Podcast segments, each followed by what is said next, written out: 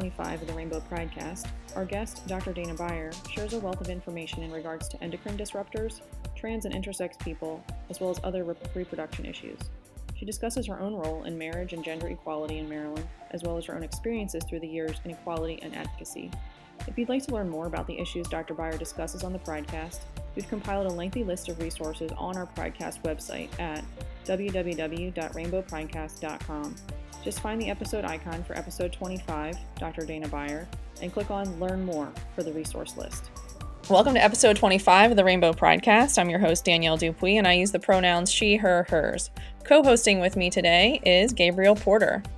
Hello, I'm Gabriel Porter. I use the pronouns he, him, and his, and I'm excited to be here. And today we are joined by Dr. Dana Beyer, a transgender rights activist and the executive director of Gender Rights Maryland. Welcome to the Pridecast, Dr. Beyer. Thank you very much, Danielle and Gabe. We're excited to have you here and learn a little bit about you and from you. Now, you are a retired physician? Yes, and surgeon. And surgeon. Okay. Can you tell us a little bit about that? So I attended medical school back in antediluvian times, back in the 70s. When we were fighting for relevancy, my class at the time was 24% female, which was very unusual. I think it was the highest percentage of women in a medical school class in America at the time. Today, the national average is 54% women, just to show you how much has changed over that period of time. And that medicine had been my focus since I was, I believe, 8 years old. My parents bought me a microscope and a chemistry set, and I was really a science geek back before we even had words for it. I guess nerd was more like it than geek. It was only in the 80s with the development of the personal computer that geeks were elevated in society's perception. It was okay to be a geek, but in my days, it really wasn't. But I was one of them. I went to the Bronx High School of Science, which sort of solidified my role in geekiness. And but I always wanted to be a doctor, and so I went to medical school. And probably the most exciting experiences that I had in medicine were included 2 years spent abroad. Until 6 years ago, the Peace Corps did not have a medical arm. So you could not sign up for the Peace Corps and practice medicine. But I did the next best thing, and I signed up with a program in a Quaker hospital in Kenya, right next door to a Peace Corps group that was working on irrigation and things like that. So it was my way of joining the Peace Corps, which was something I always wanted to do. Again, a child of the 60s, the Peace Corps was the thing. And if you talk to a lot of people today in their 60s and 70s, they'll tell you that those experiences were very important parts of their lives. And those were days when we believed in public service, and it's been downhill ever since. We need to get back to that. Mm-hmm. Different issue. So I worked in Northwest Kenya, in what turned out to be the president's father's tribal homeland, near Lake Victoria, near the Ugandan border. And at that time, so I learned how to speak Luo, which is a dialect of Kiswahili. And when I met President Obama for the first time in 2009, and I introduced myself, I spoke to him in Luo, and I completely floored him because it was the last thing in the world he expected to hear. So it was sort of, it laid the groundwork for a really good relationship. And I would talk to Michelle about it at some events that we had over the years. And it's pretty funny because I went there as an LGBT activist at the time. And here I am speaking Luo and talking about, you know, his father's native land. But I spend my time there dealing with refugees from Uganda. Idi Amin had been on a killing spree, and they used to stream across the border, used to row across the lake, and I would have to treat these victims whom had, you know, war wounds and the like, burns and all the rest, the things that I had barely seen back home because, well, you know, we weren't caught up in a civil war. And so this was an opportunity to actually get out, to live in a different culture, to meet people, to live with them, and to offer my services where they were greatly needed. After I chose to go into ophthalmology and got my certification in ophthalmology, I took another year off and I went to work in a mountain hospital not much of a hospital, really just sort of a log cabin in Western Nepal. And I performed surgery on Nepalese who had come down from the mountains, who were almost completely blind at that time. You might have seen photos of people. There are a number of blinding eye diseases globally, onchocerciasis and others, but oftentimes people up there in the mountains, because they're out most of the time and the sunlight is much brighter than it is down here on, you know, down at sea level and such, get exposed to that and they develop cataracts at an earlier age. And because they don't have any routine health care, these people's cataracts would develop to the point where they couldn't see anything at all. So they really were in need. This was, again, back in the early 80s, of having somebody to come and do surgery. So I performed surgery on them with very primitive tools. My ex and I, you know, lived in our own cabin. People came down. They were the blind leading the blind. I'm sure you've heard of that phrase, and you can look online of photos of trains of people walking with, you know, one hand on the shoulder in front of them and going on and on and on. And there's only the only sighted person in that group would be the person at the front. And these people came all the way down from altitudes of, you know, 15,000, 18,000 feet in order to get their surgery done. And the pleasure that they had, even without the kind of corrections that we would do here with artificial lens implants and such, which had just come into usage when I was training in the late 70s, these people were absolutely thrilled. And that's the kind of satisfaction. When you see that kind of satisfaction as a practitioner, it makes all the years and all the hours and all the nights on call worthwhile to be able to provide that kind of care to really change people's lives. So that was my medical experience. I went into practice and all the rest. But the other thing, and then this may take you someplace where you don't want to go. We can cut it short if you want. But you had mentioned earlier, before we started this, that you had listened to an interview I had done back 9 years ago about endocrine disruptors. And my life has been overdetermined by endocrine disruptors, one in particular called DES, or diethylstilbestrol, which was used back beginning in the late 40s. It was created in 1948 and used throughout the 50s and the 60s, in the vain hope of preventing miscarriage. Now, looking at that from today, you wonder why in the world would anybody go to such trouble about that? We now know today miscarriage happens naturally in 30 to 40% of cases of pregnancy.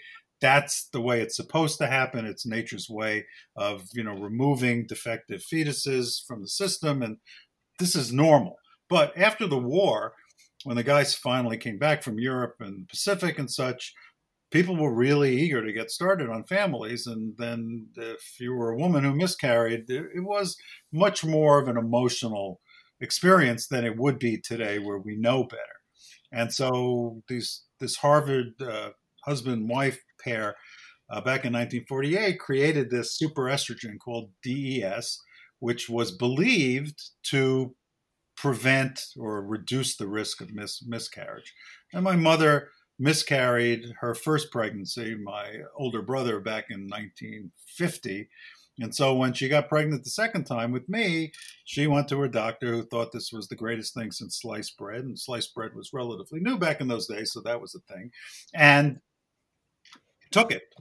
But it turned out the study had not been done. This hadn't been tested. The whole testing regimen thing that we take for granted today wasn't in place. You know, all of the informed consents and all of that didn't exist back in the mid 20th century. And so it was proven in 1953 that this did not work. It didn't reduce the risk of miscarriage at all.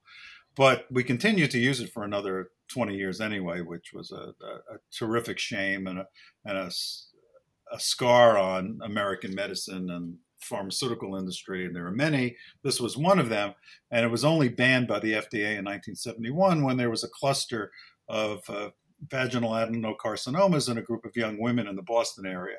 And then the epidemiologists, which is what the CDC does best, or used to do best, went to work and discovered that it was all related to DES, and they banned it.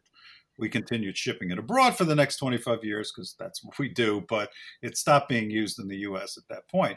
The problem with DES, being a superestrogen, which would cross the placental barrier, which was the point at the time, and in a hope of preventing miscarriages, but also across the blood-brain barrier of a developing embryo and fetus, was that as a superestrogen, it was a potent hormone.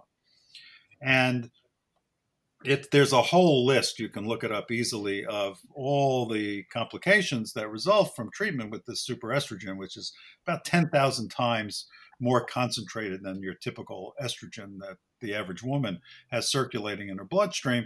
And it would cause infertility, all sorts of abnormalities in the reproductive systems. It caused depression, sometimes psychosis, autoimmune diseases. And this was just in the women. Breast cancer risk went up significantly. My mother had 2 instances of breast cancer in her lifetime. Mm-hmm. And we also discovered, because this was my first internet political activist experience, we set up a group called the DES International Sons Listserv. And so this was for people who were assigned male at birth whose mothers had taken DES. There were a couple of cases of brain cancer that were related to this, but we figured there was more to it than that. All the attention was on the females and the infertility and the tumors and such, which was justifiable, and we didn't argue with that, but all the people who were assigned male were ignored. And so we got together and we talked about these things. And then one day, after a couple of years of this, I decided to come out. I hadn't come out to anybody but my exes and my parents at that point. So this was in 1999 or 2000. On the list, I decided to come out, say that I was trans, because I've known that since I was 7 years old. And that opened a floodgate. And all of a sudden, all of these quote unquote guys who are part of this listserv, and there were over 500, the stories started flowing.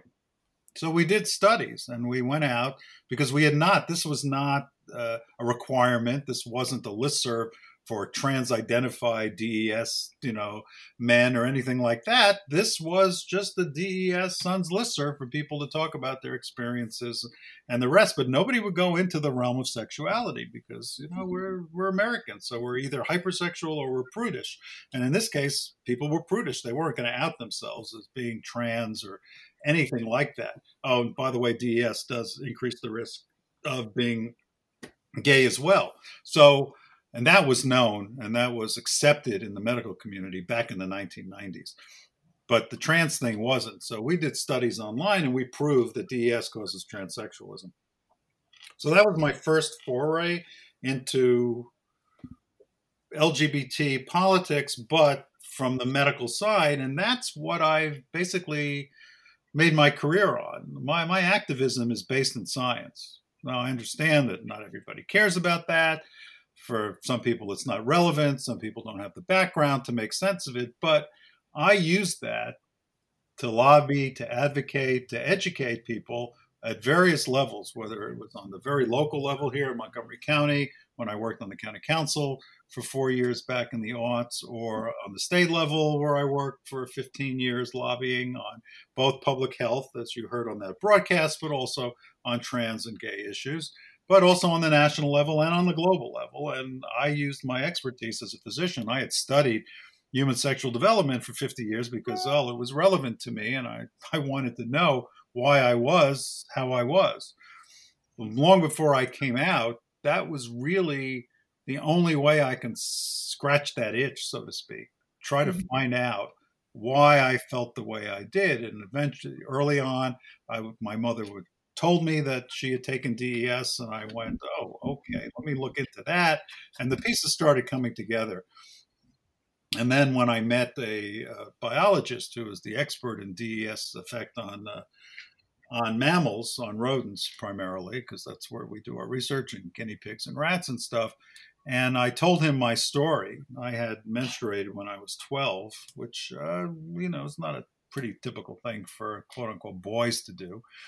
I told him that story and he goes, well, it's pretty obvious why that happened. And he showed me, his research on this and on the uteri that these quote unquote male mice would have who had been exposed to DES. And a lot of those mice behaved like females. and they menstruated like females. So it's an interesting story. And it was one of those moments where I went, wow, okay, now I understand. That experience of menstruating through my urethra almost killed me. It caused renal failure, sepsis. I suffered cardiac arrest. I'm lucky that I survived that. But it was a pretty horrendous experience. And my first success in medical advocacy was in getting the American Academy of Pediatrics to recognize that when boys, quote unquote, present at puberty with bloody urination, that the first thing they need to think about is some sort of reproductive abnormality, such as I had. Because when I had that with that presentation, none of the urologists at the time had any clue of what it could be. So they tortured me for 6 months with various treatments, trying to stop the bleeding, but they had no idea what was going on. And in those days, we had very few imaging techniques. We had plain x-rays. We didn't have fancy ones. We didn't have CT scans or MRIs or sonograms or anything like that. So I was really in trouble.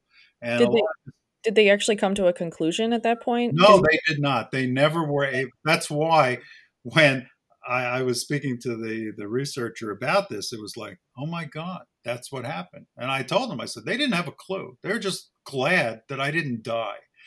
I had to be taken to emergency surgery, and I had last rites performed on me. This was in a Catholic hospital. My parents were freaked out, not that I was going to die, but that I had last rites performed, which was not exactly appropriate for a little Jewish kid. So we would laugh about that later on.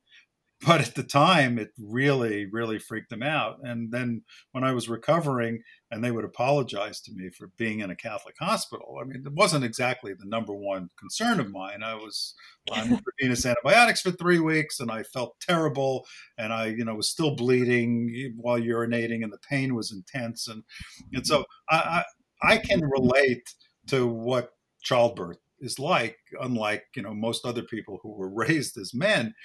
And I remember telling my mother, I said, look, don't worry. My cousin Jesus saved my life here. You don't have to, get all worked up about that. And yeah, it was a horrendous experience, and it's funny how these things happen. So I rarely talk about that. This is the first time in a very long time I'm talking about that incident, because when I became a trans activist, throwing that kind of intersex experience into it would simply confuse the issue. As I told you before, a lot of people aren't interested in the science. They don't know the biology. We don't teach it well enough. Even in medical school, we don't really talk about these issues. Certainly only recently. I mean, I've been teaching trans health at Georgetown Med since 2008 or 9, I think. I mean, it's a relatively new thing. But even the intersex conditions, which we've known about for thousands of years, actually, rarely get talked about because sex freaks people out. So I would rarely talk about these, but I was on I think it was about 4 years ago, I was on a CBC, Canadian Broadcasting Company, radio program with a cis feminist activist.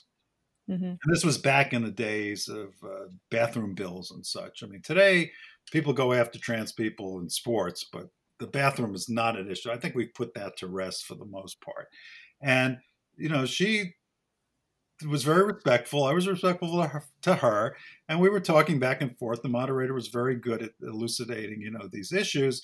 And she said, well, I accept the fact that you're a woman, but, you're really not a woman like me or other women like me. You simply don't have the experiences that we had. When you don't go through menarche, at age 11 or 12 or something like that, you're not really a woman. And then I had to explain to her that, well, actually, I did go through that when I was 12, and I did it through my urethra. So it was a hell of a lot more painful and scary than it was for you doing it in a natural manner. Now, I understand because I have friends who've been through all this, and I'm a doctor too, so I've seen it as a physician that, yeah, it's scary when you're a girl and you get your first period. But it's a hell of a lot scarier when you start bleeding through your urethra and you know that you're a girl and you're hoping that you're having your period, but that's kind of weird because boys, quote unquote, don't have periods and it's coming out with your urine and such. And so this is all really weird. And you're only 12. And so you don't know anything. You don't have any background in science. And she went, oh, I am so sorry.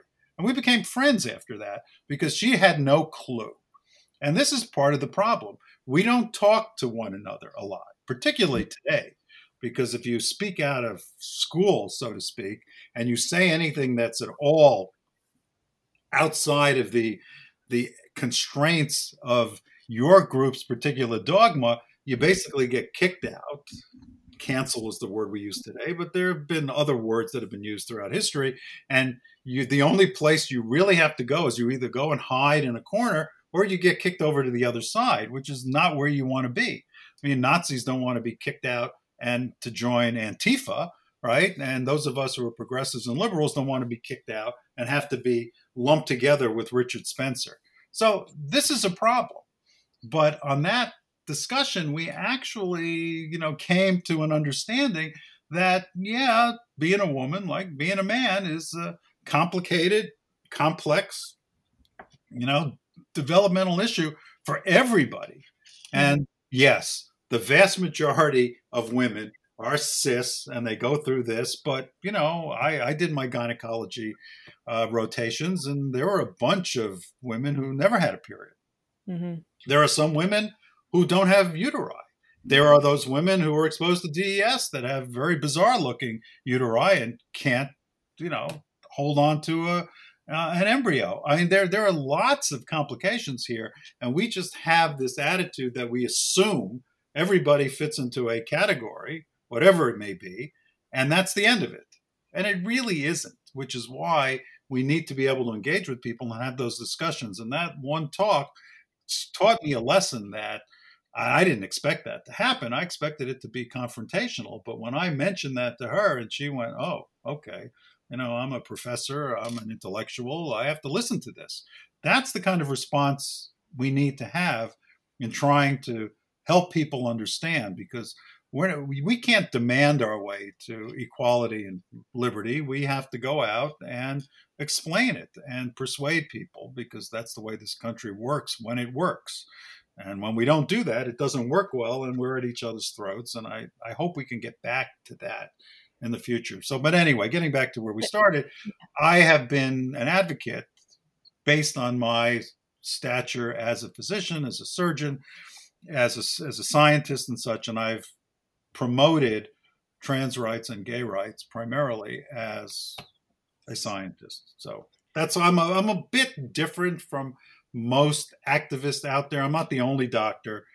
So a fun little story, which a great experience that I had in 2004, a group of directors out in Hollywood decided to put on the Vagina Monologues, which was a thing back in those days. It's not so much a thing anymore, but put on the Vagina Monologues at the Blue Whale in West Hollywood with hundreds of people in attendance. But it was the first all trans woman Vagina Monologue production. And I was fortunate to be a part of that. Many of those women have been my friends ever since.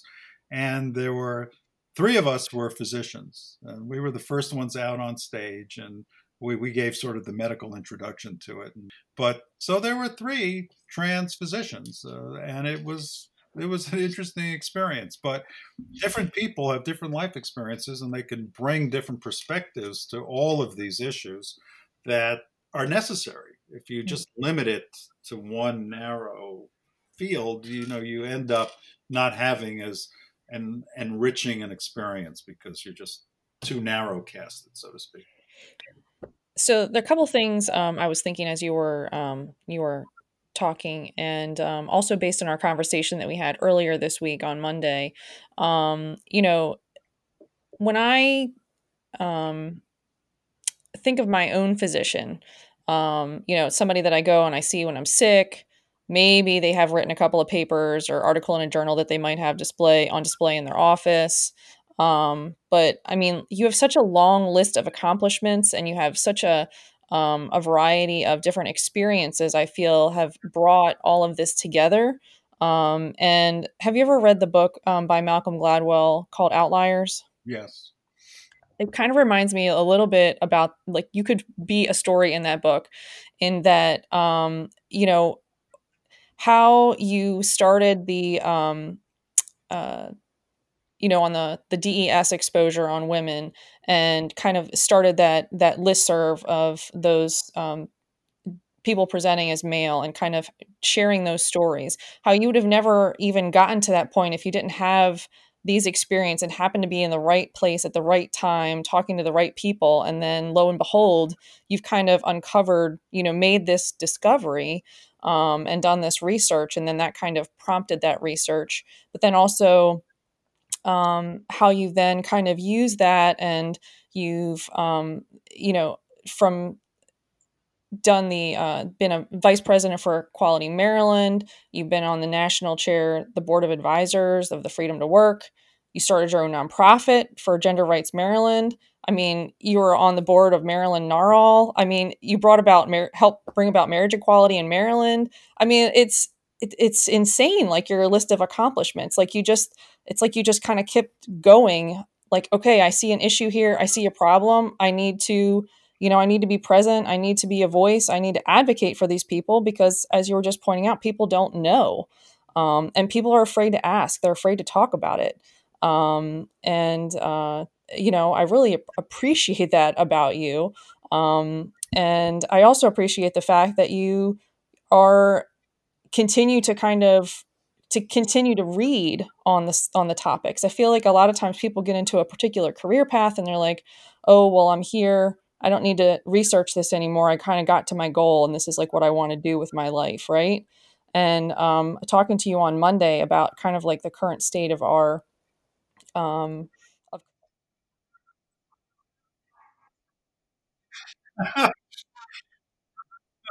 gave me more information in 5 minutes in such a concise way than I've heard people actually talk about for like the last 7 months. I feel like we've been put in circles, and I'm like, holy crap, you should just be on TV and like tell people about this stuff because it makes sense.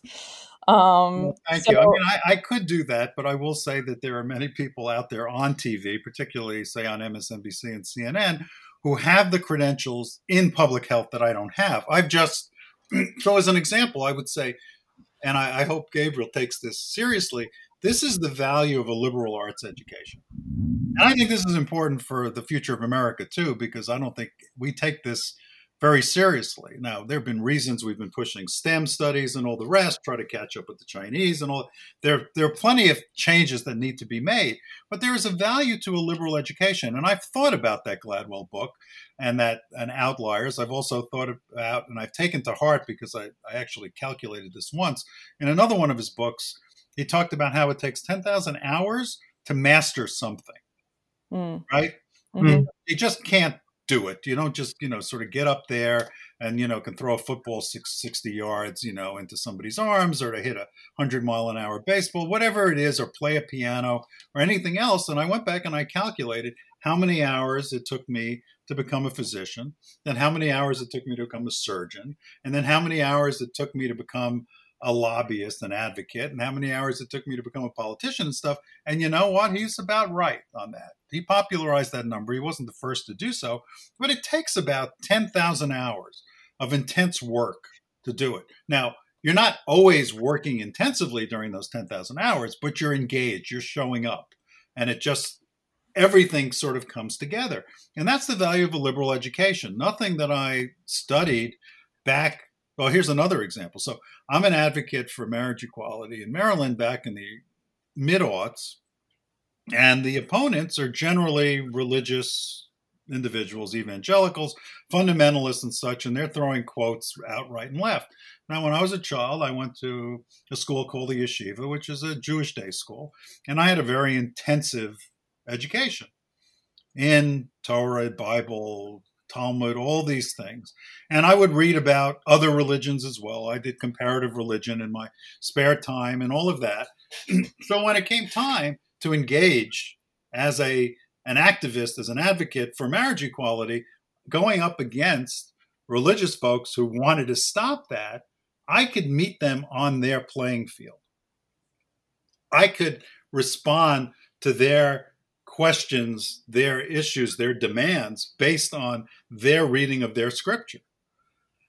They didn't like it when they saw me coming. They would put the mark of a cross up in front of me and laugh and say, oh God, you know, here she comes, Rabbi Beyer. And you know, it was very helpful. I got some people to listen to me because I could speak their language. And most people could not do that. If you were secular, you've got a real barrier between secular folks who know nothing about religions and religious folks who really don't care about the secular stuff.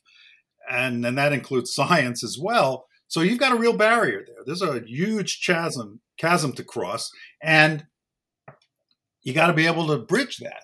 And I was able to do that. And it was just one of those things that I started doing it with a colleague, Heather Mazier, who was also well-versed. She's Catholic, and so she knew more of the Catholic stuff.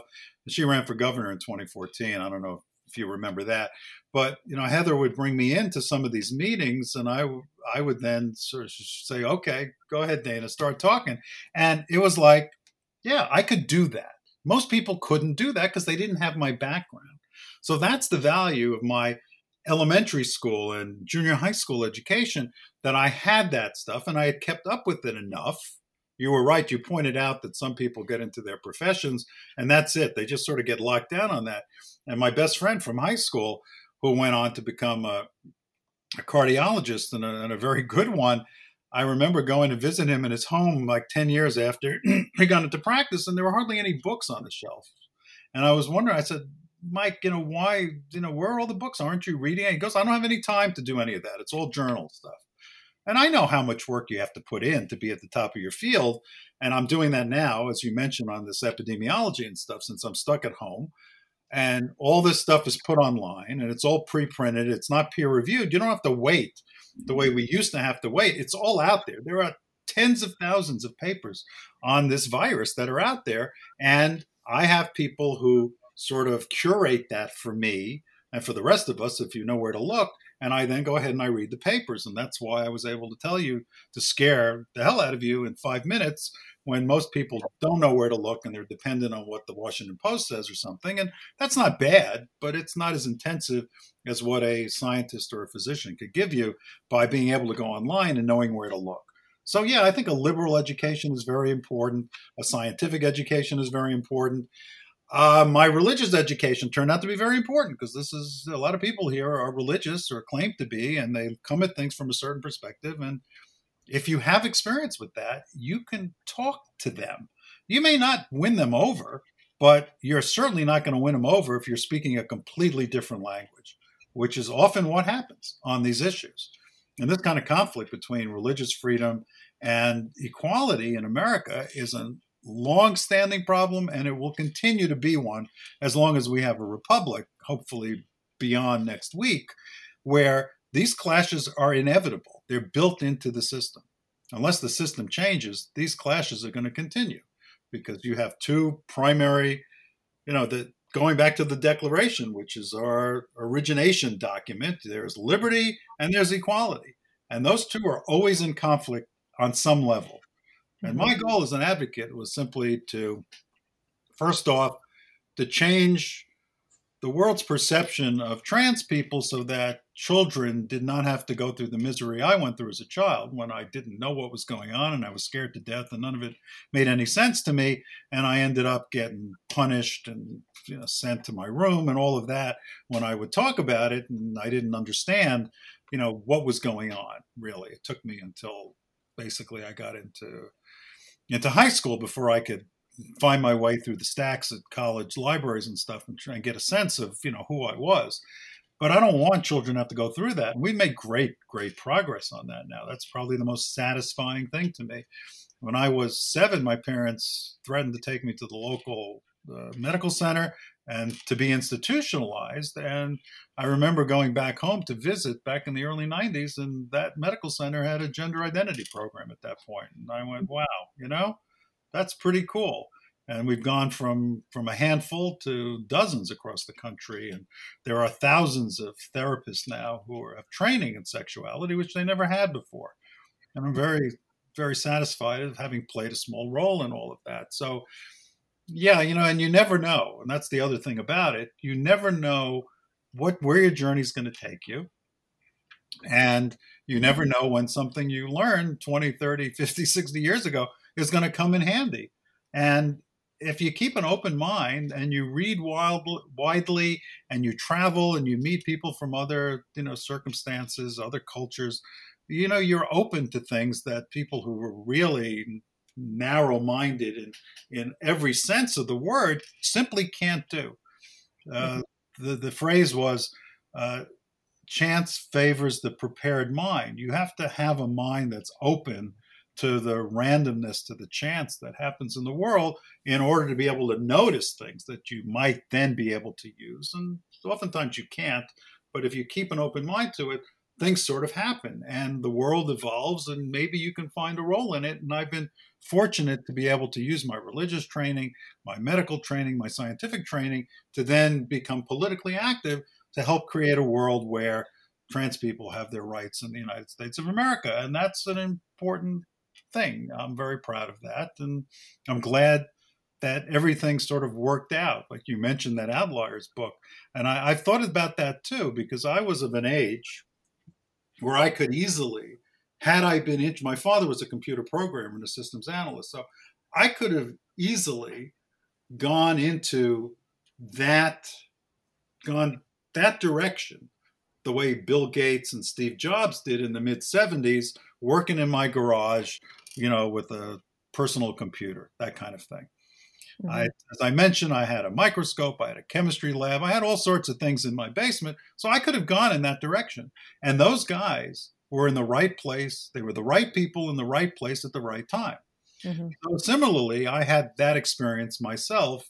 I didn't go that direction because I wanted to be a doctor, but that just shows you the different branches that, every second, the world branches out, whether you believe in the multiverse, theory of multiple universes and all that or not. But the point is you follow a path and you make decisions every day and decisions are made for you and you follow them and you try to make the most of them and use the skills that you have in a way that others can't to improve things. Because, Hillary was right about a lot of things as we've learned over the last 4 years, but she was particularly right that it does take a village.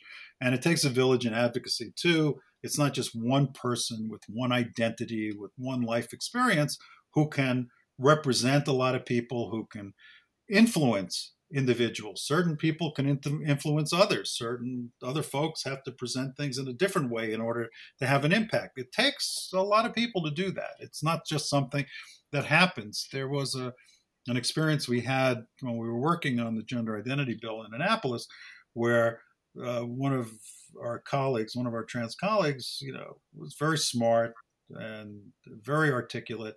And she said, oh, I don't know why this is so hard. I'm going to go in there and I've got my 3 minutes and I'm going to convince this committee, to pass this bill. And after she came out, she came over to me and she said, I think you were right. This isn't as easy as it seems. This stuff is complicated. And to be able to understand, we don't teach civics anymore. So most Americans don't know how complicated it is. And they don't know how a bill becomes law and they don't understand why, their benefits have not been extended by Mitch McConnell now as they're struggling to make ends meet and getting evicted and all those things. You really need to understand that, but it takes time. It takes a lot of hours to understand that. And the more experience you have in doing it and being out there and engaging with people on this, the better you understand it and the more likely you are to be able to find a way to make it work, which is why experience in government really does help. Maybe you don't need 47 years of experience in it, but, a little bit of it really does go a long way. And spending time, if you really want to change policy in the country, spending time as a staffer, at any governmental level would be really worth your while because you get to see from the inside, how the sausage is made. And it's not as simple as people sitting at home watching Fox News believe it is. So I remember you saying that you've been part of the LGBTQ community since you were 7 years old, right? Well, I've been a member, an unknowing member of the community since 6 weeks post-conception when my mother took the DES. But that's cute to say that. I certainly didn't know who I was or what I was at 7 in 1959. So, the first trans person that was known in America was Christine Jorgensen when she came home from Denmark from her genital reconstruction surgery in December of 1952, which was 9 months after my birth. And, you know, she was a popular figure. She was on The Tonight Show frequently and such. So America knew what a trans woman was, but that was about it. I had no idea, really, how to define myself until 1966 when Hopkins started doing its own genital reconstruction program and had developed its gender identity clinic. And that was headline news. That was in Time and Newsweek and the like. And when I saw that, it was like, whoa, that even made it into the teen magazines of the day, which just shows you how prevalent it was that news was in society and how, again, we're a very hypersexual society and we're also a very prudish society. So it filtered down into teen magazines, and I saw it both in the teen magazines my girlfriends were reading and in Time and Newsweek, which my parents received. So I suppose I became aware that I fit that. Well, look, Gabe, there was no LGBTQ community. Q didn't exist except as an epithet until very recently. The only community that was out there of any note was the gay community. I think I mentioned this last time. Frank Kameny, who was an activist here in D.C. who died a few years ago, was the guy who coined the phrase gay is good. He's the one who was fired by the State Department in 1957, I believe it was the State Department. He was an astronomer and he was fired for being gay back in the day when that was considered to be a security risk. And so there was only a gay community. And when Stonewall happened, it was still only really a gay male community. Women were not a part of that. The misogyny amongst gay males was profound, and bi people sort of didn't exist because they had one foot in one side and one foot in the other. So that was too confusing to the narrative. And so they weren't really considered. And trans people, I mean, there were just a handful of us who were out at that point. We didn't amount to anything. I mean, even now, our percentage of the population is only 0.6%. I mean, that's tiny, really. So what wasn't part of that community? I was out inadvertently in Greenwich Village the night of Stonewall, going to the Village Vanguard with my girlfriend, whom I had met 6 days earlier. So that's, again, how bizarre the world is with its random workings, and maybe there's an entanglement here that we don't know about, but I happened to be there, and I was both attracted and repelled by the scenes that were going on because I wanted to be a part of it because I knew I was a part of that crowd on an instinctive level, but I also didn't want my girlfriend to know or to sense that there was something about me that I hadn't told her yet. I didn't tell her for another year. And so, you know, I was torn that night. But there wasn't an LGBT community. There was the gay community only accepted women to any significant degree in the 90s when a lot of the men had died from AIDS, and the lesbians were the ones who had nursed them through that. And so women rose into the community's leadership in the 90s. The bi has always been pretty invisible.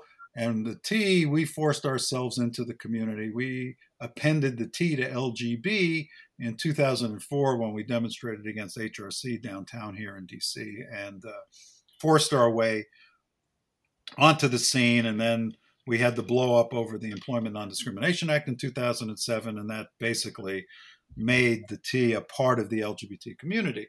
But there are some people who've never been comfortable with it. I understand why, because sexual orientation and gender identity, which is really sexual identity, are not the same things. They're two independent brain functions. And, you know, you can be cis and gay or trans and gay or cis and trans and straight or whatever. You can mix and match all of these identities and behaviors. And it confuses a lot of people. And so it hasn't been an easy journey, but when you look back at it, it's been 51 years since Stonewall and 63 years since Frank Kameny boycotting out in front of the White House. It's been a remarkably successful experience as far as, I mean, just look at the, you know, the racism that still exists, the misogyny that still exists, the, you know, the gay and trans communities have made incredible progress over the past 50, 60 years. And it's something to be very proud of. And I think the other civil rights movements should learn from what the LGBT community has gone through. So there you have it. I didn't know. Awareness is, you know, it's a very individual thing. Most trans people know that they are different at an early age, but not all. And some come to an awareness. Today, it's much easier. You just go online and you can figure out who you are pretty quickly. But back in the 50s and the 60s, there was no way to do that. So.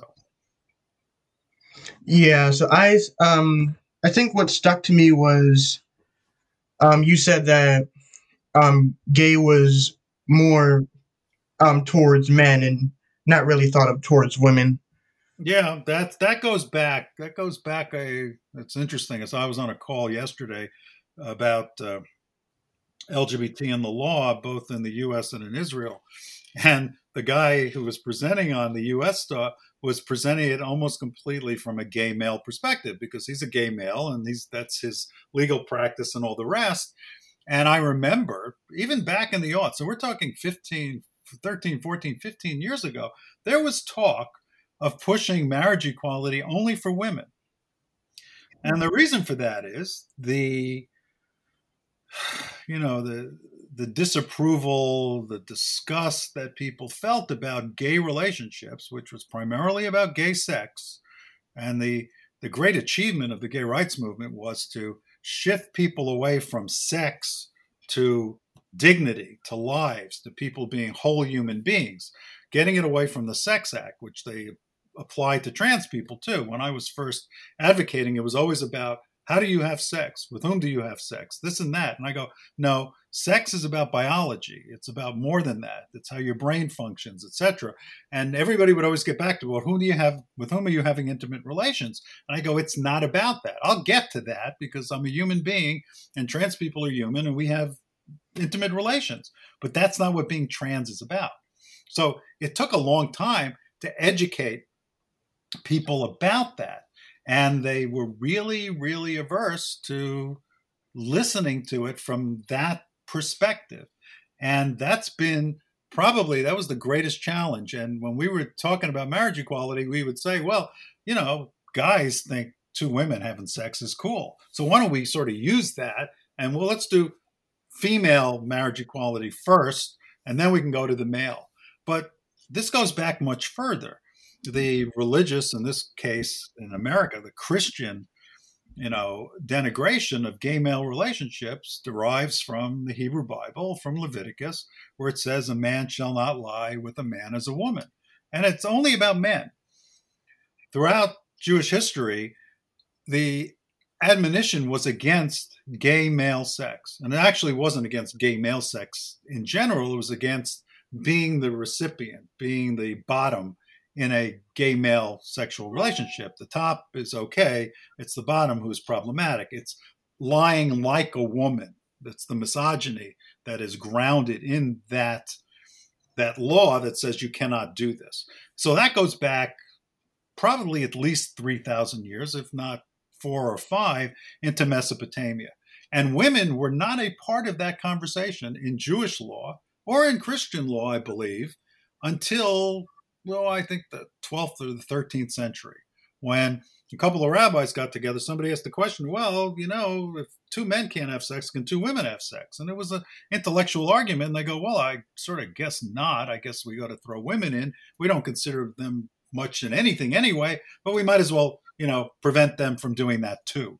But it was a rabbinical sort of secondary, tertiary thought that let's just cut women out.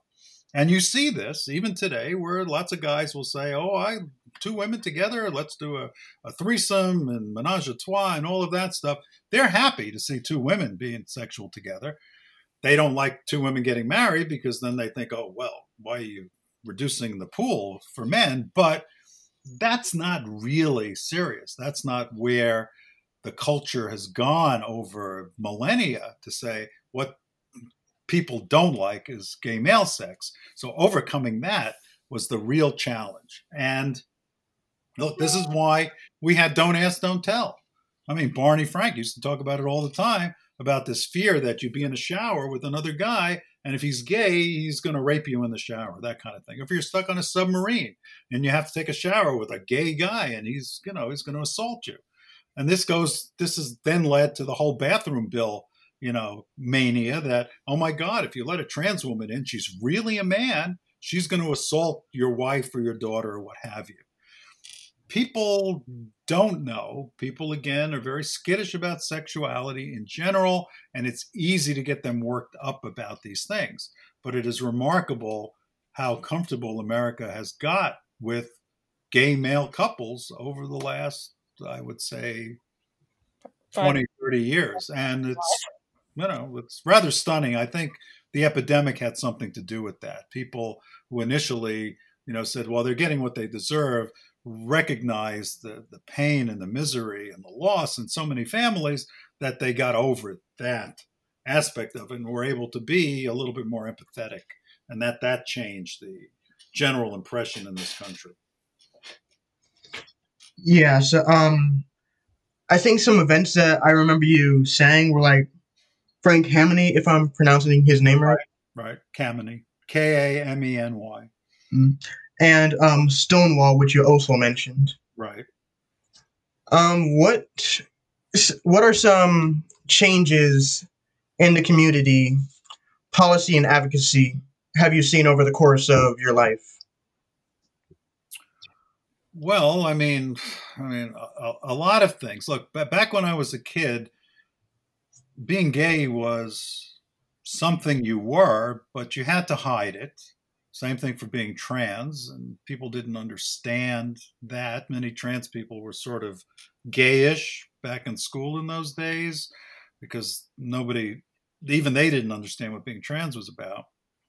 So there were no laws dealing with gay or trans people. And every court case that has occurred over the past 50 some odd years has been a result of people coming out. When I was a kid growing up, I had my father's best friend from high school. We used to hang around with them, and his son was gay. It was pretty obvious, even in the 60s, that he was gay. He was a Paul Lynde kind of gay guy.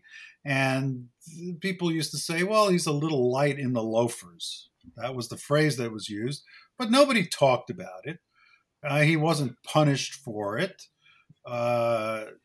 Occasionally, strangers would shame him for it. He was beaten up in school occasionally for being too feminine. But nobody talked about that. And it took Stonewall for an uprising for people to say, you know, we're not going to hide in the basements, in the bars, you know, in the dark anymore. We're going to come out and be ourselves. Frank Kameny was one person. He got a couple of dozen to march with him throughout the 60s. But Stonewall was an uprising. It was an explosion of, we're not going to take this anymore. There had been examples of trans people fighting back in San Francisco in 1966 and in Philadelphia in the early 60s. But these were just one-offs. They happened. They barely made the news. We know about them now because people have filled in the history, but they didn't have any traction. Stonewall was what put sort of gay people on the map to the point where, you know, Obama in his speeches would say, you know, from Seneca Falls to Selma to Stonewall. It's alliterative. They're all S words, but Stonewall is seen as the beginning of the gay rights movement because it was an event which gained notice. Interestingly, so it happened on a Friday night. The New York Times and the Herald Tribune and such, the New York newspapers didn't notice it. They didn't cover it until Monday morning. So there was the uprising Friday night. There was the uprising on Saturday night where I was present. The papers didn't cover it. The TV didn't cover it at all. The papers didn't cover it until Monday. So when I was taking my girlfriend to the Village Vanguard on Saturday night, I had no idea that there had been an uprising, and people still call it a riot. It wasn't much of a riot, but there was chaos in the streets, bottles thrown and fires and garbage cans and a lot of yelling and screaming and hooting and all of that. We didn't know that that had gone on the night before or was going on that night because the media didn't cover it. It was that kind of, we can't talk about this stuff. What Stonewall did is it forced it into conversation. The Group P flag, which has been supporting, you know, the parents and friends of lesbians, gays, and now trans people for the last, 48 years, was formed in 1972 because Stonewall led to the first Pride demonstration a year later, and those have continued ever since. So gay men, generally, at the beginning, forced their way into public discourse. And as a result, evolution could happen. There was a place to go. There was a place to meet where you didn't have to feel ashamed and in hiding and afraid the police were going to come to you. People met and they sat and they figured, how can we do this? We demonstrate, can we get anybody into City Hall, etc. And this started happening all around the country. And, 50 years later, here we are. The first national trans organization was Transsexual Menace, which began in 1994. My friend Ricky Wilchens created that in 1994, thereabouts. The National Trans Advocacy group, NTAC, came into existence in 1997. NCTE, the National Center for Trans Equality, was founded in 2003, and I was on the board of that for 6 years. So, there were times when there were very few of us that were out there. We felt very, very lonely, but there was also something very exciting about being alone and just being a few people. You could accomplish a lot more. You didn't have to sit around and take, votes and do this electronically because there were hundreds or thousands of people that needed to wade in and stuff. If you had the guts to come out and to fight on this stuff and to be out in public, then, you could play a role in helping direct the movement forward. And those were heady times. Today, it's sort of kind of boring in a way because, you come out and there are a whole bunch of other people who've come out and you can have friends. I remember when Gay Straight Alliances, which is what, you guys are in now, except it's no longer called that. The letters were switched around, were a real thing. Having a safe space like that in a school was novel. It was exceptional. You had to fight for it. You had to defend it. Things like that. Today, they're no-brainers except in certain parts of the South and the Midwest. So a lot has changed. The culture changed. The culture changed the law. The law changed the culture. This is the way I'm speaking of a dialectic. This is how American society evolves. And you can look at this at civil rights. Jackie Robinson breaking into baseball led to Brown v. Board of Education, which led to Little Rock and then led to the Civil Rights Act of 1957, which then led to the Freedom Marches of 1960 and the lunch counter sit-ins in the early 60s, which then led to the Civil Rights Act of 1964, and then the march over the Edmund Pettus Bridge in 65 and Selma led to the Voting Rights Act. All of these things play in together. You can't just pass laws. Nobody cares. You don't pass a law for nothing, just for the hell of it. You pass a law because there's pressure from below. This law is needed. And until gay people came out, there was no need for any laws dealing with gay people. So people just let the community and the community values, the community standards, the moral standards of the religious communities control them, which is why it's important for LGBT people to come out in their religious communities too, because that's the root of much of the oppression that people still suffer. So if you really want to change the world, you got to come out in your church or your synagogue or your mosque or your temple or what have you. That's where you've got to change people's hearts and minds. You would think that would be the easiest place because religious people are supposed to be loving and empathetic and stuff, but it often turns out to be the hardest place. But you've got to do that too. I had to do that in my synagogue community and in the Jewish community. And I still work. I'm on boards of LGBT Jewish organizations, Keshet, the Wider Bridge and such, because it's still it's important to do that. That's how you can persuade others who are more religious, more fundamentalist, to open their minds up to read the scriptures a little bit differently because they've been misreading them in the past. And the culture then from outside comes in and impacts them, and they start to see things a little bit differently. And as long as you don't come out and just say, hey, you know, you've got to do it my way, you're a bigot and you better get this right, then you can work your way through. It may take years. It could take decades. I think I mentioned the other day on Monday, you know, Bayard Rustin, who was Dr. King's coordinator, his demonstration and march coordinator and such, said that, you know, 20% of the people will never listen to you, and 20% already are on your side. You go for the movable middle. I don't think it's 60% these days. Certainly on race, it seems to be 40% are incorrigible, and the other 60% are okay and need, and are awake now and are going to be more engaged and such. On LGBT issues, you know, the polling was always the last 10, 15 years that 75% of people thought discrimination against gay people was illegal and shouldn't exist. They thought there were already laws in place. It was actually very striking. They go, what, you can't discriminate against somebody for being gay? Isn't there a law against that? Well, no, we only got a law against it basically with the Supreme Court ruling in this past July. But people thought that. And then when we'd ask about trans people, the same thing. 70 to 80% of people, you shouldn't be able to discriminate against trans people. That doesn't stop people from discriminating because people are still uncomfortable. They don't understand. They're afraid of what somebody else is going to say. And this is something else that's important to note, that when people are skittish about something, it's not necessarily that they are skittish. It's that they are afraid of what their neighbors are going to say.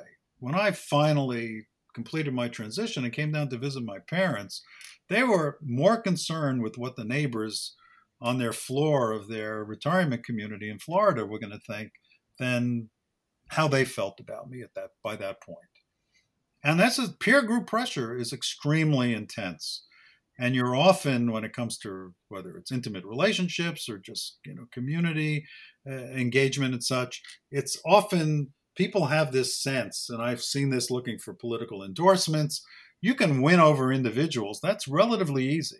But when a group of people gets together, they become much more conservative. They go, well, if we do this, what are our friends and family and those other groups going to think about us here? If we go out on a limb, we're going to sort of force them into an uncomfortable position, and then they're not going to like us. And, you know, we'd be better off not rocking the boat.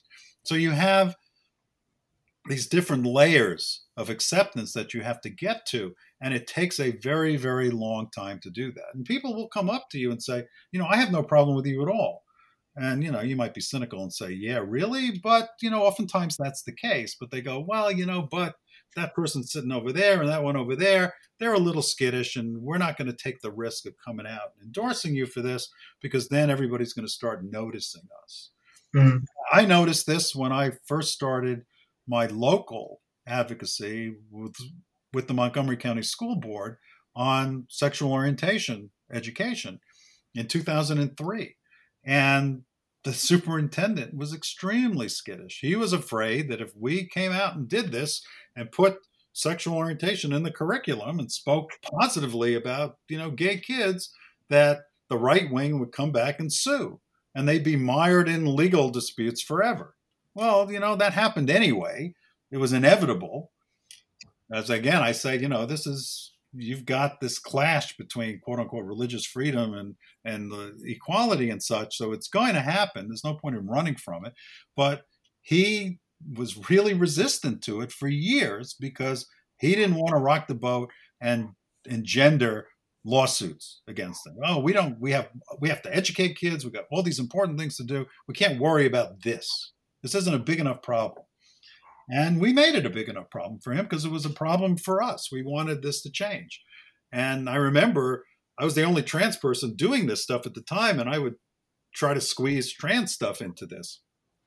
Originally, I couldn't do it because everybody else there was only interested in the gay part of it. But with time, and as a result of a lawsuit, we had to redo it.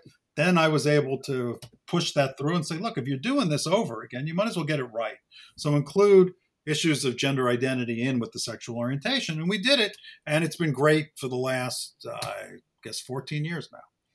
But as John Lewis used to say, you need to make good trouble. You got to get out there and shake things up, and you have to be willing to pay the price. And some people have died in fighting for civil rights, and others have lost their jobs and have been excommunicated, ostracized by their families and such. You know, sometimes the price is very high, but if you're not willing to fight, you know, as Frederick Douglass said, you know, power never cedes itself to anybody. They will only respond to a fight, to somebody else taking that power from them. And that's true. That's just the way it is. You got to be willing to be out there and to say, here I am. This is what I'm going to do. I'll meet you halfway, but I'm not going away. You know, that old phrase, we're here, we're queer, you know, get used to it. That was one of the first times, actually, you mentioned, you're talking about LGBTQ. The Q was appended in the past couple of years, but queer was an epithet that was used against a lot of gay men of my generation, and they hate it. They still hate it to this day. But back in the aughts, I guess, when a lot of demonstrations were happening, that phrase sort of came out. We're here, we're queer, get used to it. And I guess people have gotten used to it over the past decade. So now the word has been drained of its a lot of its virulence. I think people own the word instead of, you know, that people kind of fit in with a queer identity more than that they do like, oh, I don't identify as gay, or I'm not trans, or I'm not non-binary, but I'm part of this community, you know. So I think it's kind of a term that people have embraced to kind of encompass, as you were mentioning before, kind of like these, you know, you can have a different gender identity than you do sexual orientation and, you know, different things. So it kind of encompasses a lot more. Yeah, it's an umbrella kind of term. Although it's interesting because it's complicated. And there have been studies on this. There are people who simply identify as queer. As of the last study that I read, that's 6% of the entire community. Yeah. I think that sort of fits in, Danielle, with exactly what you're saying. These are people who don't want to go down and take one of those letters and append it, you know, attach it to them, to their forehead, so to speak, the scarlet letter or whatever. And they just want to be queer, which means I'm just sort of a little weird and I'm not like you. And so I'm going to be different. But that there's also the big Q, the capital Q, which is sort of an umbrella to an attempt to bring gay and trans and everybody else together instead of extending the alphabet soup, which has become a bit of a joke. LGBT, QQIA, Two-Spirit, whatever and stuff.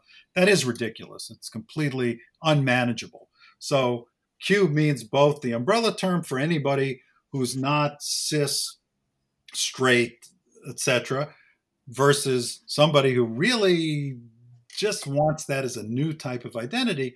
It's hard to get there. And an important point to recognize within the community is, and I pointed this out just a few minutes ago, there are a lot of men, particularly of my age and a little bit older, who can't stand that.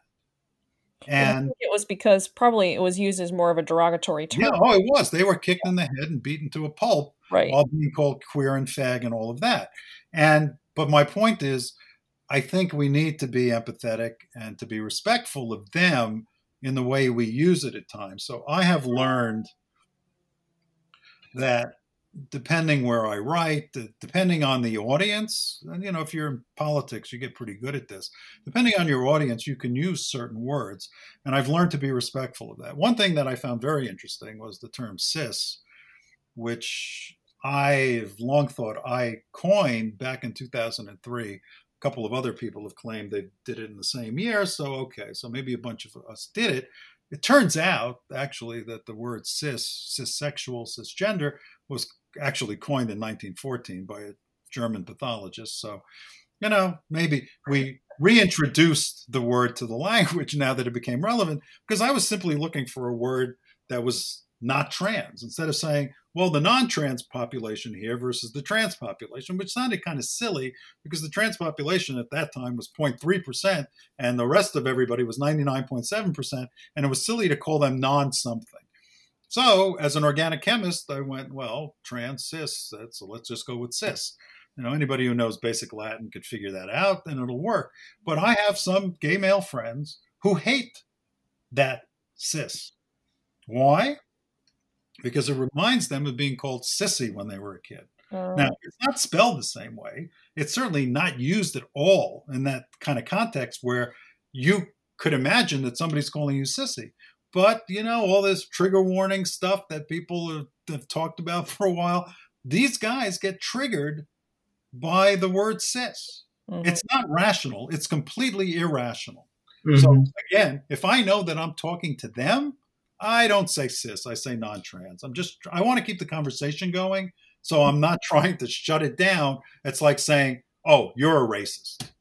You know, maybe that person really is and you need to say that. But oftentimes that person may not be or not aware of it or what have you. So you don't just come out and say, no, you're a racist or you cis. You know, there's a group of queer people that have demonstrated, and there were a bunch out at Stonewall for the 50th anniversary last year. There were two parades.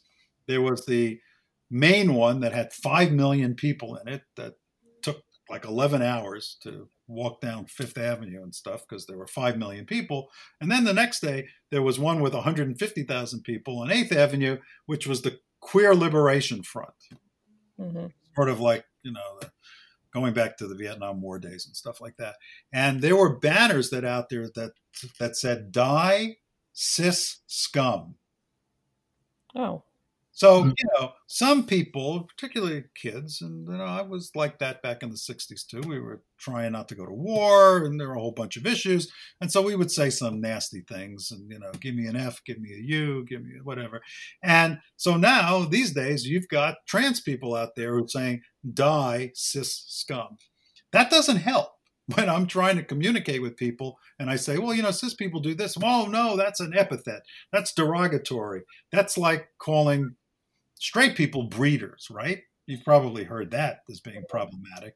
And so there are people in our various communities that will too easily use some of these terms we're trying to get accepted into the mainstream in a derogatory manner, and that shuts down discussion. So that can be problematic. So all I'm saying is be aware of that, mm-hmm. and it doesn't help to try to, you know, when you're trying to get your rights and to be accepted and to get a job and whatever, to go out and say, oh, if you don't want to accept me, then die, cis scum, that kind of thing. That's all. But, you know, the interesting thing is that there are so many trans people now that something like that's inevitable to happen. When there were 30 of us on the mall celebrating Trans Day of Remembrance, that was very unlikely to happen. Today, when there are thousands of people in a rally, it's bound to happen. And we have to adapt to that. But I'm just saying, as thoughtful people, you guys can think about that. And if somebody says something, call them out on it, because it does offend various groups of folks whom you're really trying to win over. So right. That you're cutting off your nose, right, despite your face. And I also think in the kind of like the next generation, too, that they've adopted the queer terminology as opposed to because they're more fluid, they're a little more fluid. So they may, you know, be still exploring their sexuality, and they're not really exactly which term that they would use to describe themselves. So, you know, they kind of use queer as the umbrella term for, you know, like, well, last year I came out as bi, but now I really realize that I'm, you know, a lesbian, or, you know what I mean? Like they definitely. Yeah. It's easier. You don't have to go quite into, you don't have to box yourself in, so to speak, when you're not really feeling comfortable. And it gives you that freedom of movement, I guess, in a way that we didn't really have. We had to figure this out so we could educate people so that they would understand it. Today, a lot of this fluidity it's a very political kind of situation. It's not biological, and it complicates narratives. And that's why I think we have the growing problem with the called the gender crits in the UK, people we call TERFs here, the trans exclusionary radical feminists, though I don't think it's fair to call them feminists. But they are focusing on the difference between sex and gender. And part of the problem we have in this country today is people who want to either completely conflate them. They're conflated in federal law, which is why we've used them interchangeably, but they want to conflate them in reality, and that leads to breakdowns in communication and such. And it's gotten much worse in Britain. Britain had a movement to modernize their Gender Recognition Act from 2004, and it failed on that issue. And I'm sure you're aware, this is where J.K. Rowling has gotten involved in this and such. And, you know, when you have somebody like that getting involved, it's not hard to sway politicians to go in one direction versus the other. And I think we need to work that out going forward. We'll see where we go with that, but that's something that's on the horizon here. And we win next week and we win big. I think we'll be fine. We'll be able to work this through. We'll get the Equality Act passed next year. And then that'll just be something else that we're going to fight about with, you know, religious fundamentalists. But, you know, it'll make the lives of others much easier. They'll have federal law to back them up now rather than just Supreme Court decisions and appeals court decisions. So this is the progress that we've made, and it's absolutely remarkable, particularly in the context of, you know, the 400 years of racial antagonism that's gone so slowly, and the sexism and all that stuff. It's remarkable what the LGBTQ community has managed to pull off in such a short period of time. Mm-hmm. I'm just glad I've lived long enough that I could experience it throughout my lifetime. Yeah, it is pretty amazing. Yeah. I remember you saying something about the transsexual organization in 1984. We have our, I know that you founded the Gender Rights Maryland It's been almost, I think it's been 9 years, hasn't it? Right, yes. My colleague Sharon Brackett and I founded Gender Rights Maryland in 2011. That, as I mentioned on Monday, was a sort of a reaction to the fact that Equality Maryland, which had gone through some difficult times for personnel reasons, was focusing heavily on marriage equality because that's just where the country was going. And as a result, the trans part of equality sort of got kicked aside, and we decided, you know, we've matured enough. We know how to do this. So why don't we just start our own organization? So, yeah, we started that in 2011. And I had experience with NCTE, the National Center for Trans Equality, since its founding. And at that point in 2011, I just figured, you know, it's time. We're mature enough that we can come out in our own organization and do this. So we did it. So my question is, what has been some of your proudest professional accomplishments since you founded Gender Rights Maryland? Well, as I discussed in great detail on Monday, we had a single goal in mind, just the way Freedom to Marry had the goal of gaining marriage equality, and that's all. They weren't interested in anti-discrimination laws for employment or housing or public accommodations or anything like that. Their goal was focused: marriage equality, same-sex marriage. Our goal was passing anti-discrimination laws for trans people in Maryland because they did not exist anywhere at that time other than in Baltimore City. The state anti-discrimination law that was passed in 2001 did not include trans people. And it was explicitly about sexual orientation, so it didn't have the because of sex phrase that we could have argued included trans people, which is why trans people are now covered nationwide under the Bostock decision of the Supreme Court in July. So we had to go ahead and create laws that were deliberately, explicitly about gender identity. And we did it. And we fought for the state law in 2011, which is how Gender Rights Maryland sort of formed up. We weren't quite organized at that point yet. We didn't have a C4 and a C3. We were just a bunch of people that became that organization in 2011. But as soon as we did that, we decided to do what the tried and true method was, which was to pass county laws. I had led the campaign in 2007 in Montgomery County. So by 2011, we had Baltimore City and Montgomery County. And then we decided, okay, we'll go to Howard County next. That's you guys. And then 3 months later, we went to Baltimore County and we got that. So by spring of 2012, we had 47% of the state covered under county and city laws.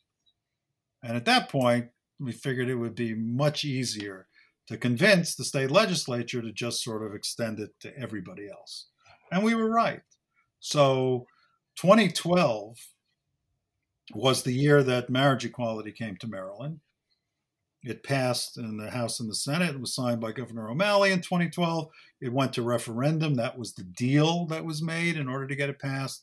And then that November of 2012, when Obama was reelected, it passed 52-48 in Maryland.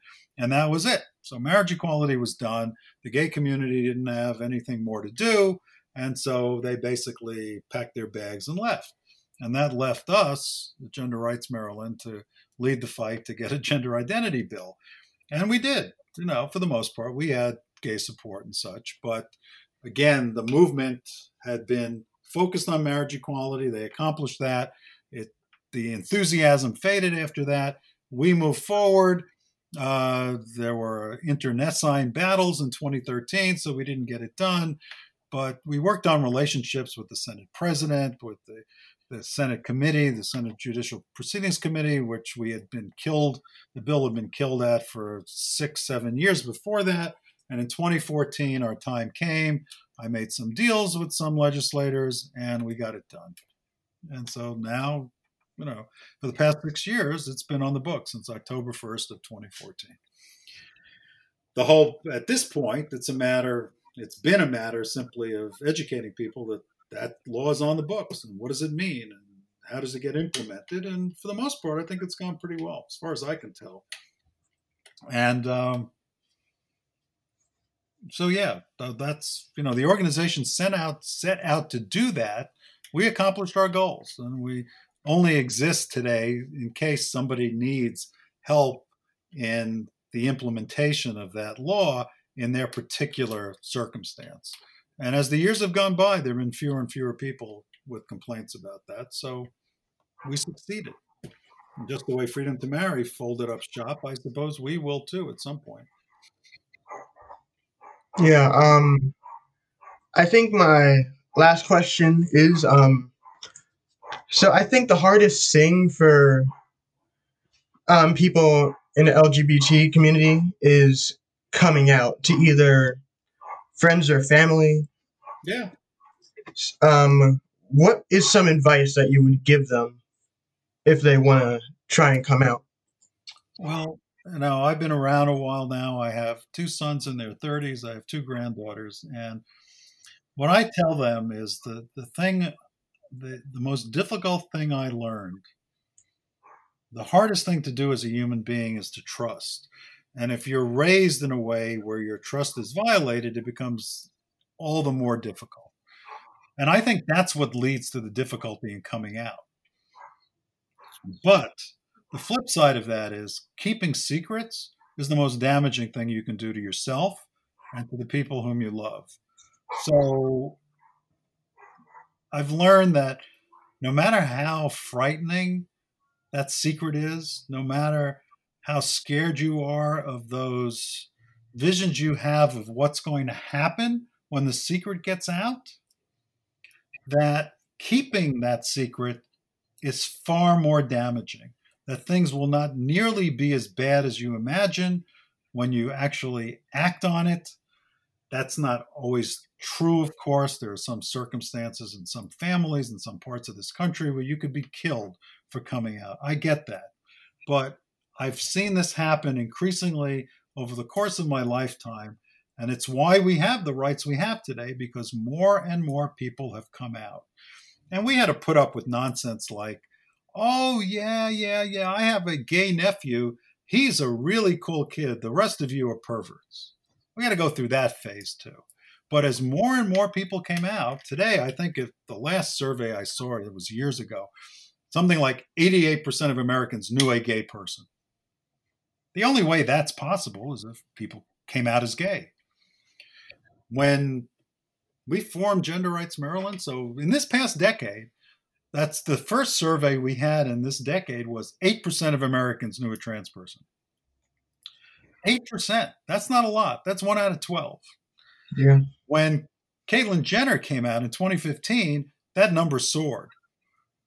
And I think it soared because a lot of people started coming out, figuring that, oh, if she could do that, and she's of my generation, and I can relate to her on some level.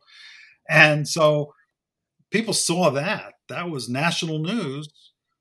Then more and more came out. And the last study I saw, the last survey, showed that 35% of Americans knew a trans person. So this is what it takes. It's the most difficult thing, as you mentioned, to do, but it's a lot scarier than the reality will manifest, particularly today, because when I did it, my parents didn't know anybody. They had no idea. They thought I was mentally ill. That was the world in which I came out. Today, if somebody comes out as gay, it's like, yeah, okay, so what? And in so many places, again, not everywhere, but in so many places.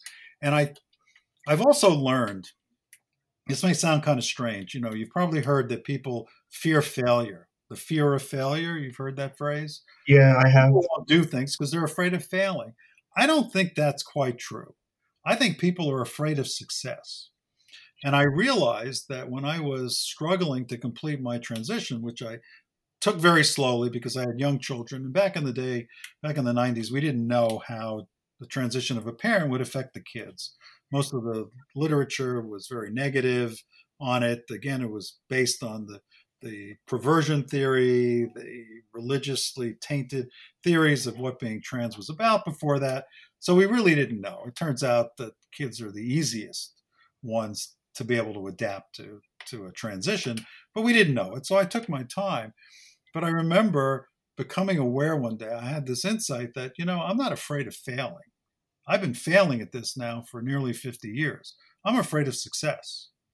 I'm afraid of what my life is going to be like when I pull this off, because that's scary. That's a completely different way of living. It is scary. Do I have to engage with people as a woman now instead of as a man, which they're used to? I have to accept myself and be comfortable in my body and fix my body and do this, this, and that.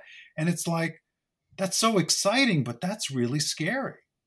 You know, coming out as gay is a lot easier. You just say, hey, I'm gay, right? I mean, there's no medical, there's nothing involved in that. But, you know, the same kind of fear, you know, permeates people because we were part of communities. We're very social animals and we don't want to be rejected. And everybody's situation is different. And, you know, I always thought my father was going to have a harder time than my mother, but it turned out that, no, he had a much easier time. And it's like, oftentimes you don't know until you ask, what you're afraid to ask, because once you ask, once you come out, you can't put it back in the bottle. And it's a difficult thing to do. I actually came out about a half dozen times before I completed my transition. And my parents just went back into complete denial after I came out, and they just simply ignored me. So I had a different experience with that. But again, it was during times when nobody really understood this. I didn't understand it. They didn't understand it. And it was easier to just sort of ignore it and pretend it didn't exist. So yeah, it's hard, but it's worth it, because living as your authentic self, and I know we use that term authenticity a lot and all the rest, and it's important in politics too, but it's just be yourself. You know, you can accomplish a lot more by being yourself and not fighting yourself, not hiding takes a lot of energy.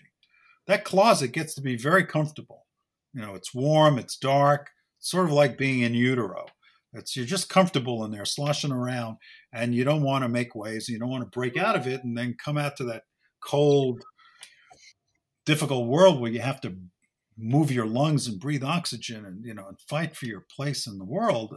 It's scary, but it's a lot less, the reality is a lot less scary, and the damage that you do to yourself is much less when you finally find the courage to come out.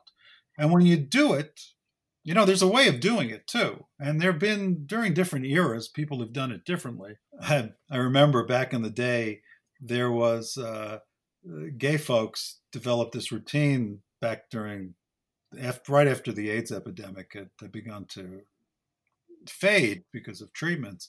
And they would come out to their parents. They would say, Mom, Dad, I've got something to tell you. I've got AIDS. Oh, my God, dear, come here. Let me, you know, typical parent would care that their child had a death sentence like that. And then they'd say, well, I'm also gay. And they go, well, you know, we got to get you medical care and everything like that. And after, you know, an hour or so, they go, by the way, I just wanted to tell you, I really don't have AIDS. Oh, thank God you don't have AIDS. Oh, okay. So you're gay. Oh, what the hell? Who cares? At least you're not dying. So again, it's a matter of context. And with my parents, I told them that I converted to Catholicism and that I was trans. And then when I told them I really hadn't converted to Catholicism, they were very relieved. And so the trans thing wasn't a big deal. And people came up, and that's a humorous, lighthearted way to come out and such. And you have to know your parents or your friends when you do that. And different people respond differently to things. Oftentimes these days, people will say, duh, you know, yeah, I knew. Your siblings generally know. It's not a surprise to them. And your parents are generally smart enough to be aware of it. They may not have wanted to admit it or anything, but they go, yeah, okay, fine, you know. So I don't think it's nearly as hard as it used to be. In some communities, it's harder than in others, certain ethnic communities, racial communities maybe. But, you know, still, when you come out and say I'm gay, it's not like those folks don't have a context in which to put that. It's not like, what's that, right? And even today, you don't have that with trans people. Most people know what trans is, even if they've never met a trans person or don't know that they've met a trans person, even though they have met trans people. And you know, it was funny back when we had our first hearing in Congress after ENDA failed, after because it was under the Bush administration and it wasn't going to happen anyway, and trans people were left out of it. We put a lot of pressure on Barney Frank to do better by us. And in the following year, we had our first subcommittee hearing on gender identity legislation. And Barney was speaking to the committee, and he said to them, there were a bunch of us trans folks sitting in the audience, and he was speaking to his colleagues, and he said, I know you guys thought when I came out in 1988, I was really weird. That was 20 years ago. You thought gay was weird. But you've gotten to know me. We get along now. I may be weird for other reasons, but the fact that I'm gay is not what makes me weird. That was 20 years ago. He turns around and he looks at us and he goes, these people are all trans. They must seem very weird to you now, but you know, 20 years from now, they won't be that weird either. You can get over it. There's some very nice people here. It was a very effective way for him to approach that. Now, a lot of my colleagues were really pissed off at him for calling us weird, but that's how he could relate to those folks because he had had the experience of having to go through that, oh, you're weird kind of experience. I mean, that's what men in state legislatures and Congress and stuff had to do when women first started getting elected. Oh, this is weird. We need women's bathrooms. That's weird. We're going to have fewer bathrooms for ourselves. I don't like that. You know, people adapt to this stuff. And you've got to go out there and you've got to be part of that change. Mm-hmm. And the more people who do that, the sooner progress comes. But we each have to go through that our own way with our own strengths. You know, a word that's become very important in the past 10, 15 years is resilience. You know, instead of just looking as a physician, as a scientist, we always look at pathology. We learn about what's normal, what's functional by looking at the dysfunction, at the abnormalities. But we've learned to start looking at what's positive. So resilience has become a field of study because we want people to be resilient. Life is difficult. Everybody goes through tragedies and all sorts of pain and suffering, but you want people to be resilient to be able to get through that. And so we're learning more and more about resilience. And I like to think that one thing I taught my children was how to be resilient. They've survived my transition. They're doing pretty well. And I'm very proud of them for having the ability to do that. And that's what we sort of call resilience. And we need more of that. And we need to be able to teach that. And I don't know how you teach it at schools or anything. Parents should be able to do that, but sometimes they can't. If they're not resilient themselves. A lot of parents, you know, have suffered a great deal and and their kids suffer as a result of that. So, you know, these things are complicated, but there are a lot of ways to look at this. But I agree with you, the most difficult thing is to come out, but it is also the most important thing. If people didn't start coming out in 1969, we wouldn't be here today.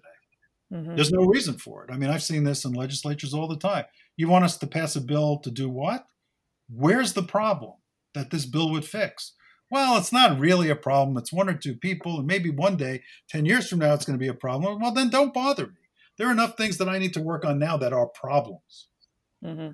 I had this problem. You were listening to that interview I did about endocrine disruptors. I think it was at the time BPA in bottles and on credit card receipts and stuff, which when pregnant women would, you know, drink that stuff or touch it, that would impact their fetus, and that fetus would then come out with intersex or with various other, you know, reproductive abnormalities. And yeah, let's prevent this.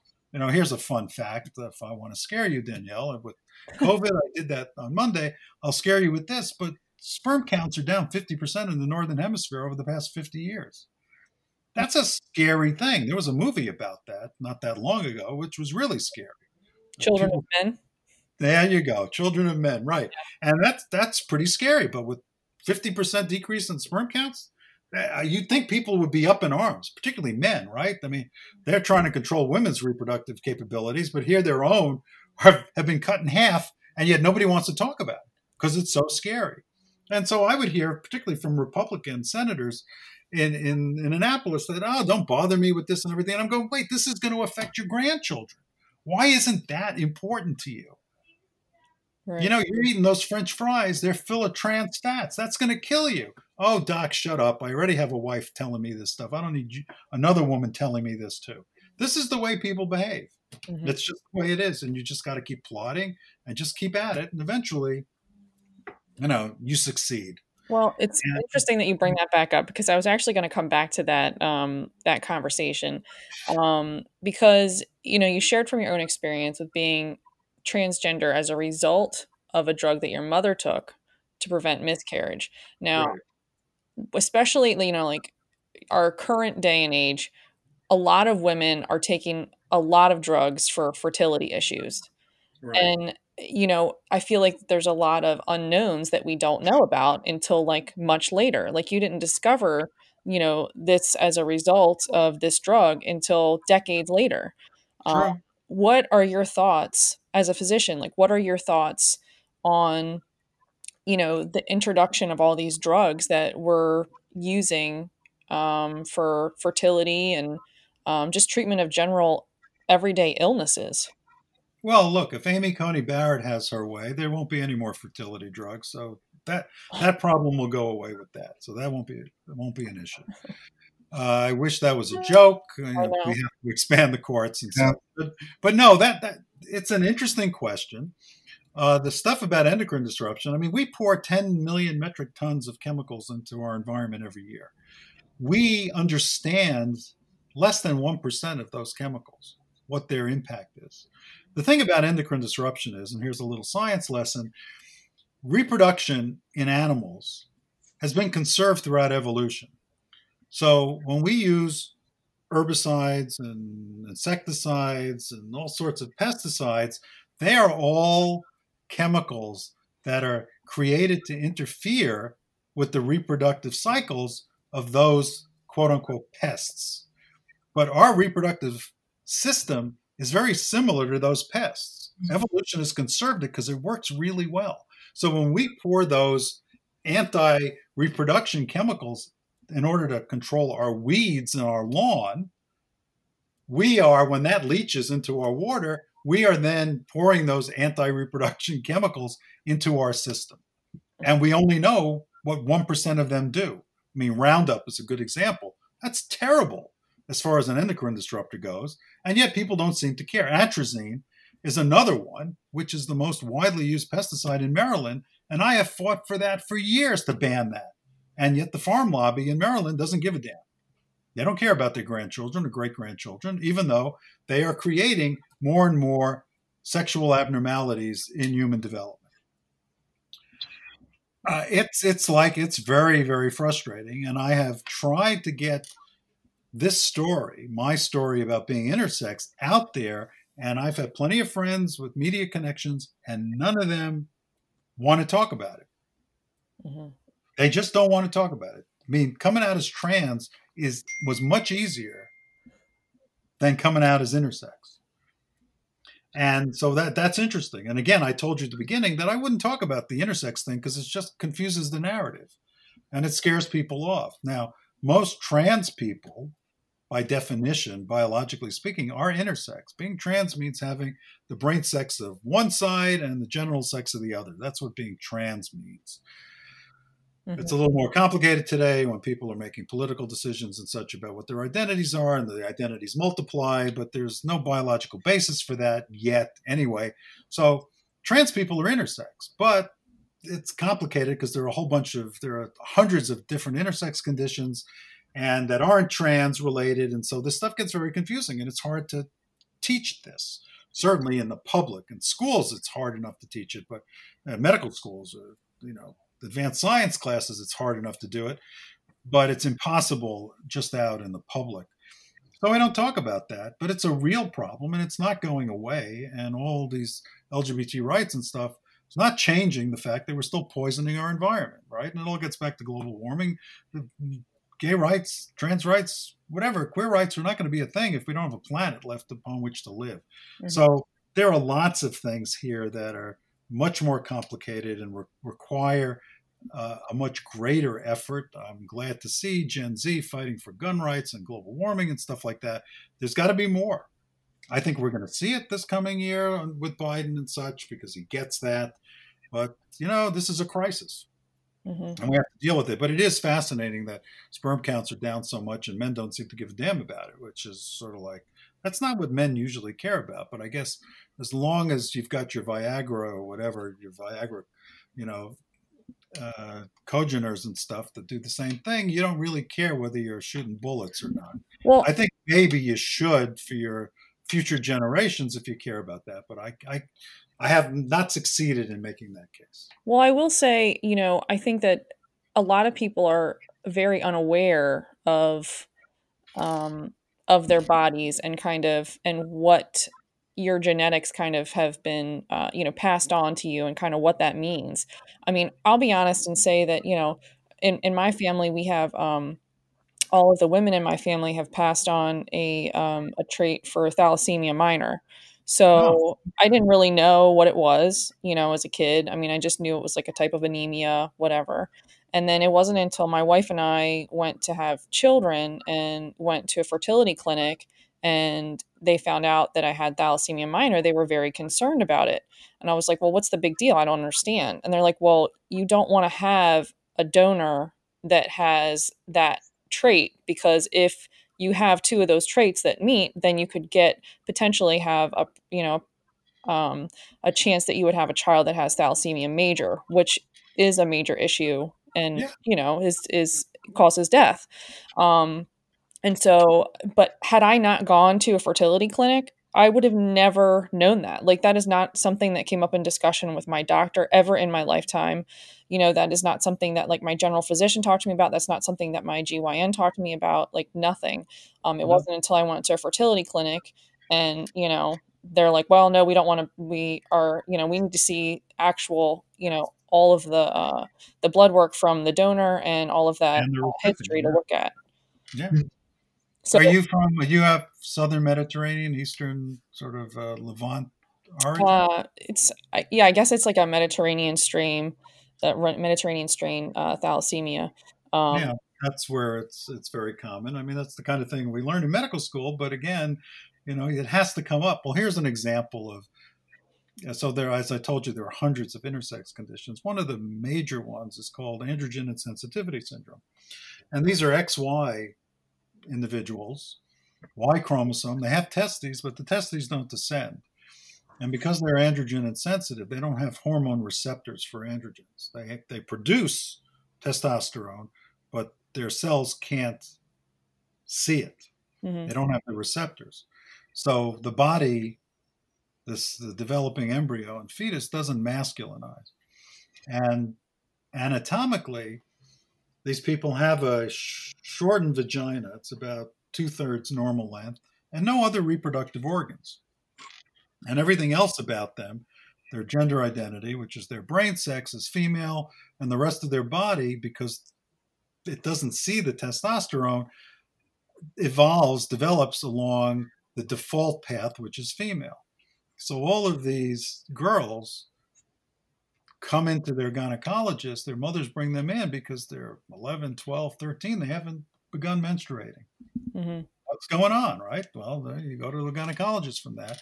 And then the gynecologist does the evaluation, finds that the vagina is a blind pouch. It doesn't lead to, there's no cervix there. And they pull out the sonography equipment, which is easy to do today, and find out that there's no uterus and there are no fallopian tubes and there's no ovary. And then stuck up in their inguinal canals, there are undescended testes.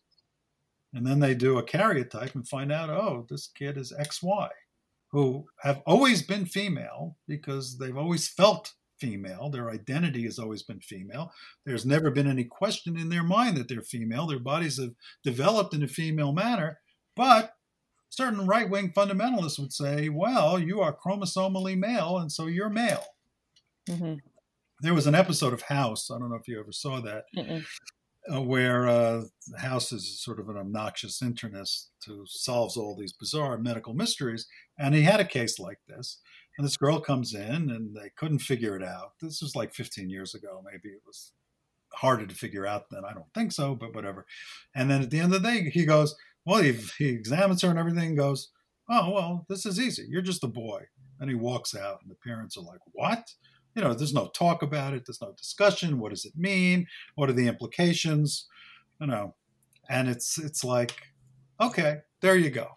Could you imagine being a 12-year-old girl and your doctor comes in and says, by the way, you're really not a girl. You're really a boy. Mm-hmm. Yeah, that's horrible. And and you got screwed up endocrinology going on within you, and you're never going to have children, and you've got a Y chromosome, and just deal with it, right? Right. Well, you know, there's a famous woman who has this. She came out with it, and then she went back in the closet with it, Jamie Lee Curtis. I don't know why she did that. It's been very disappointing to me for the last 30 years, but there you have it. And these things happen all the time. It's not that uncommon. 2.2% of all live births are intersex in one form or another. So it's not like it's trans, which is 0.6%. It's 2.2%. But we don't talk about it because it freaks people out about that. Hmm. So the DES thing is an epigenetic issue. It's not genetic, it's epigenetic. Mm-hmm. It's about the epigenetics is about the signaling system, the control system of DNA transcription and stuff. So there are ways the body controls which genes are turned on and when they're turned on and when they're turned off, etc. And it's that dance that happens throughout development, particularly in utero, that determines the kind of person you are. And DES impacts the methylation of certain genes and therefore leads to female brain sex and male genitals and stuff. So gosh, you have like so much information. I could probably listen to you like all week talk about all this stuff. What are you working on currently? And getting rid of the fascists and the Nazis from this country. Wow. Yeah, that is a... Yeah, because without that, none of the rest of this matters. I mean, let's face it. I mean, if we have the Russians running this country for another 4 years, the Supreme Court is going to rule against us on everything. I don't think they're necessarily going to overturn marriage equality or even Roe per se. They'll just make it exceedingly difficult to get an abortion, that kind of stuff. Everything falls apart at this point. And, you know, I don't think LGBTQ people will have a life worth living under those circumstances. We'll all have to go underground again. So, yeah, that's the only issue that really matters right now. And not only having a Democratic president, but getting a Democratic Senate with the Democratic House to be able to kill the filibuster, pass the legislation that we need to survive as a democratic republic and as a healthy planet. And, you know, to shore up NATO and to go back into the Paris Climate Accords and to, you know, come out with a new Voting Rights Act, to reform criminal justice, and you know, emptying the prisons of everybody with, you know, drug offenses and stuff. We need to legalize marijuana. We need to be able to legalize hallucinogens, which is beginning to happen. There's actually in DC, there's a referendum on the ballot about legalizing plants for, you know, for medical purposes, medicinal purposes. And so there are a lot of things that need to be done, but they're not going to get done if we live in a Nazi state. So that's what I'm doing now. Yeah. And just, you know, kind of going back to legalizing like hallucinogens and marijuana, I was just actually educated by some high school students a number of years ago about legalization of marijuana and how it can't even undergo clinical trials just because of the fact that it's like a certain type of class, like it's on. It's a class 1 drug and you can't. And as a result, you can't look. The biggest problem now, there are 11 states that have legalized marijuana, I believe. 11 is the last that I heard. They can't, if you are a grower, distributor, or a retail outlet, you can't open a bank account because it's still a class 1 drug and the feds won't allow it. Mm-hmm. So, which is kind of crazy to me is that you know, you have this as a class 1 drug. You can't even test it or, you know, see what kind of other benefits it would have when we have all of these harmful chemicals that we're pouring into the environment that we're then absorbing into our body that aren't even natural, that are causing so many health issues. And that's okay.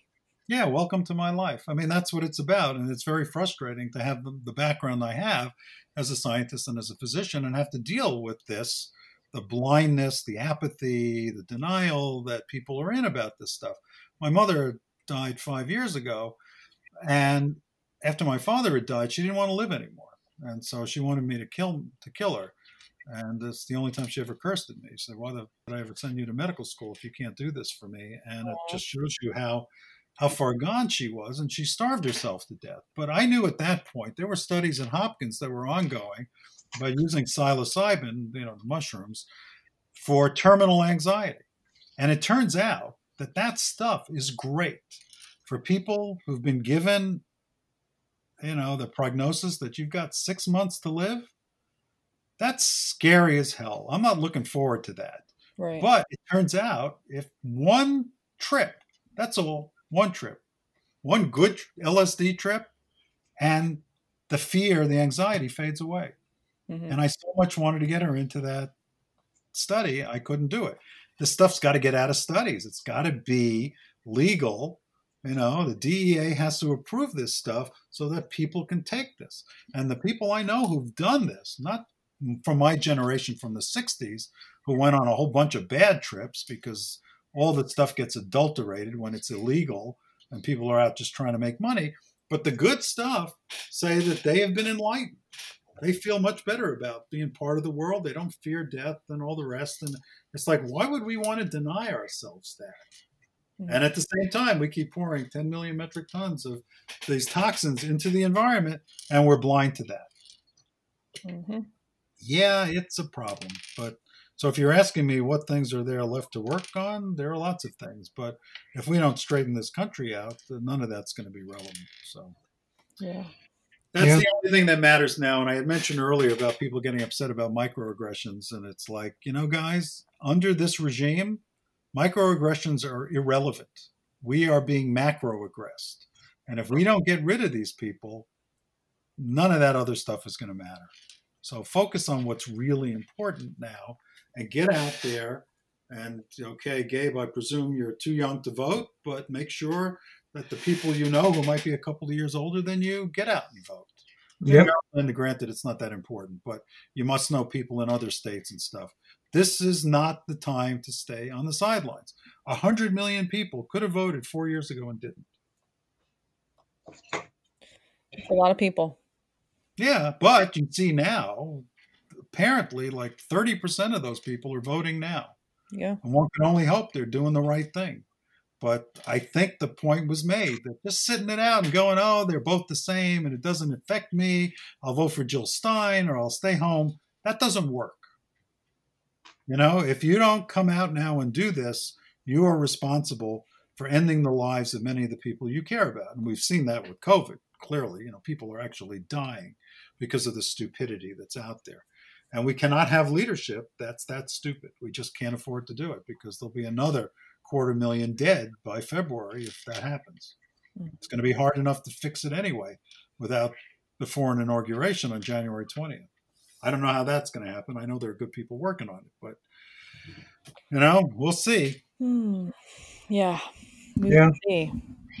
But thank you so much, Dr. Beyer, for joining us today and for sharing your thoughts and experience, wealth of experiences, on all these various topics for today. So thank you so much. And we really appreciate having you on the podcast today. Yeah, it's been a pleasure. It's been great to get to know you guys this week. Best of luck. And I hope you can actually get back to school at some reasonable time in the near future. Me too. Yeah, same. The music featured at the start and end of our podcast is Work by Kevin MacLeod from Incompetech.com, licensed under Creative Commons by Attribution 4.0 license.